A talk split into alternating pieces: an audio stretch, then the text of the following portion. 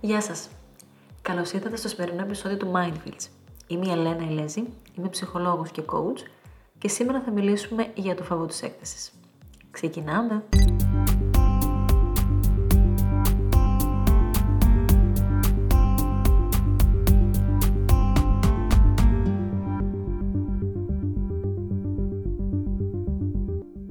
Σε συνέχεια του προηγούμενου podcast, σήμερα θα ασχοληθούμε με το φόβο της έκθεσης, γιατί σχετίζεται άμεσα με τη γνώμη των άλλων, που ήταν το προηγούμενο θέμα μας. Στην ουσία, ο φόβος της έκθεσης είναι ο λόγος που μας νοιάζει η γνώμη των άλλων, ή και αντίστροφα. Ο φόβος της έκθεσης έχει να κάνει με τη δυσκολία του να δείξουμε ποιοι είμαστε και να φέρουμε στο φως οποιοδήποτε κομμάτι του εαυτού μας. Από το να παρουσιάσουμε τις ιδέες μας μπροστά σε 200 θεατές, στο να διεκδικήσουμε κάτι που θέλουμε ή να υπερασπιστούμε τον εαυτό μας ή να πούμε όχι σε κάποιον, μέχρι το να μιλήσουμε σε αγνώστους στον δρόμο και να ζητήσουμε οδηγίες. Και δεν αναφέρθηκα καν στην περίπτωση που θέλουμε να μιλήσουμε στο πρόσωπο που μας ελκύει, όπου ο φόβο της έκθεσης πιάνει κόκκινο.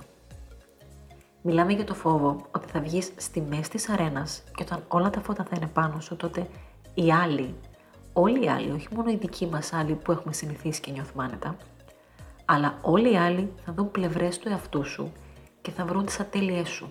Θα δουν εκείνα τα σημεία που δεν χωράνε στα κουτάκια που θα έπρεπε. Με πάρα πολλά εισαγωγικά το έπρεπε. Στην ουσία, ο φόβος της έκθεσης είναι η ενήλικη βερσιόν του Δεν θέλω, ντρέπομαι. Δεν μιλάμε για κοινωνική φοβία που είναι αρκετά σοβαρό και δυσλειτουργικό. Μιλάμε για τις στιγμές εκείνες που πρέπει να δείξουμε ποιοι είμαστε έξω από το πλαίσιο που έχουμε συνηθίσει.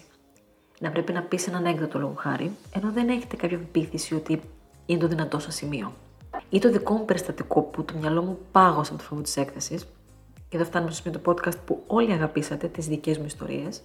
Ποτέ κανείς δεν μου το είπε αυτό. το κεφάλι μου το βγάζω μόλις. Είμαι λοιπόν γύρω στα 16-17 στο καράβι από Κρήτη για Αθήνα. Θέλω να πάω στη ρεσεψιόν και να τους ενημερώσω ότι έχω πρόβλημα στην καμπίνα μου γιατί δεν ανάβει το φως του μπάνιου.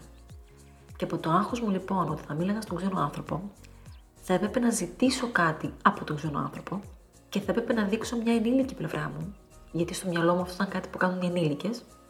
Από το άγχος μου λοιπόν φτάνω στο ρεσεψιόν και λέω στο παλικάρι: Μπορείς να έρθεις να μου αλλάξεις τα φώτα στο μπάνιο.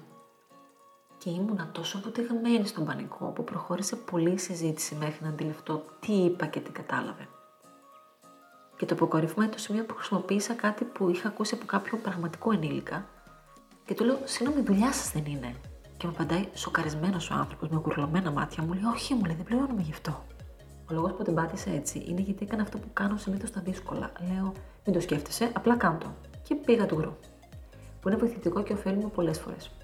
Το πιο αποτελεσματικό όμως θα ήταν να κάνω ένα σχέδιο δράσης. Όχι κάτι φοβερό, τουλάχιστον να προετοιμάσω τις λέξεις που θα έθετα το έτοιμά μου. Προετοιμαστείτε λοιπόν. Φτιάξτε σχέδιο δράσης.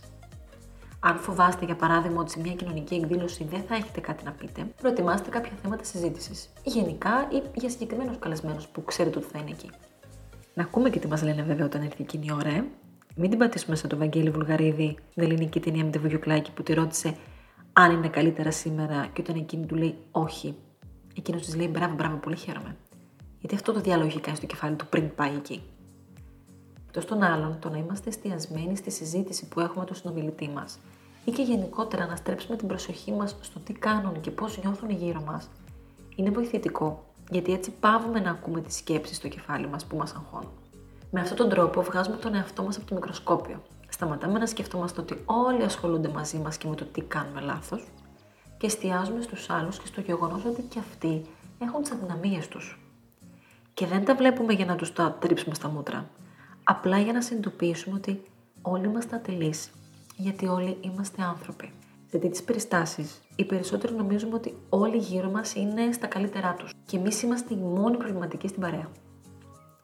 Θυμηθείτε τα προτερήματά σας και θυμηθείτε ότι και οι άλλοι έχουν και αυτοί τις έννοιες τους, τα άγχη τους, τους φόβους τους. Όλοι είμαστε ατελεί, γιατί όλοι είμαστε άνθρωποι.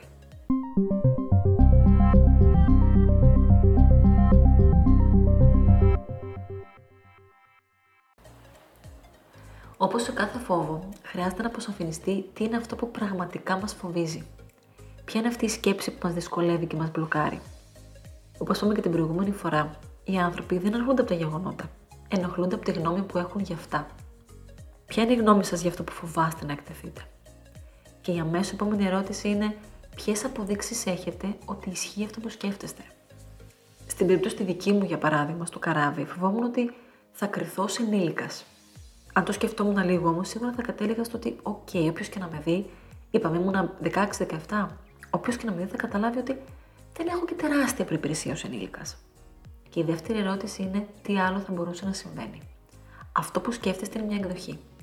Τι άλλο θα μπορούσε να συμβαίνει; Και τέλος, ακόμα και αν αυτό που σκέφτεστε είναι αλήθεια. Έστω ότι είναι αλήθεια λοιπόν. Ποιο είναι το χειρότερο που θα μπορούσε να συμβεί; Άντε και οι άλλοι όντως θα με έκαναν ως ενήλικα. Άντε και όντως δεν τα κατάφερα καλά στο να λύσω ένα θέμα ενηλίκων. Ε και, τι έγινε; Γενικότερα αυτό το «ε και» θα ήθελα να το κάνουμε σλόγκαν. Της μίλησα και με απέρριψε. Ναι και. Ε, του έστειλε και μ' άφησε να διαβάστηκε. Ε και. Μετά από κάθε σκέψη που σε μπλοκάρει ή πράξη που δεν πήγε καλά, ρώτα. Ε και. Ρώτα μέχρι να μην έχεις άλλη απάντηση. Θα γίνει αυτό. Ε και. Θα μου πούνε εκείνο. Ε και. Ρώτα μέχρι να φτάσεις πυρήνα. Μέχρι να δεις τι είναι αυτό που πραγματικά σε μπλοκάρει. Αντιλαμβάνομαι από προσωπική πείρα πόσο δύσκολο είναι να ξεπεράσεις το φόβο της έκθεσης. Θα ήθελα όμως να δώσετε στον εαυτό σας τη δυνατότητα να κάνετε λάθος. Είναι OK να κάνετε λάθος. Είναι δικαίωμά μας να κάνουμε λάθος. Να το πω για τρίτη φορά για να το εμπεδώσουμε. Γιατί αυτό είναι το μήνυμά μου για σήμερα. Όλοι είμαστε ατελείς, γιατί όλοι είμαστε άνθρωποι. Είμαι η Ελένα Ελέζη και ακούγατε Mindfields.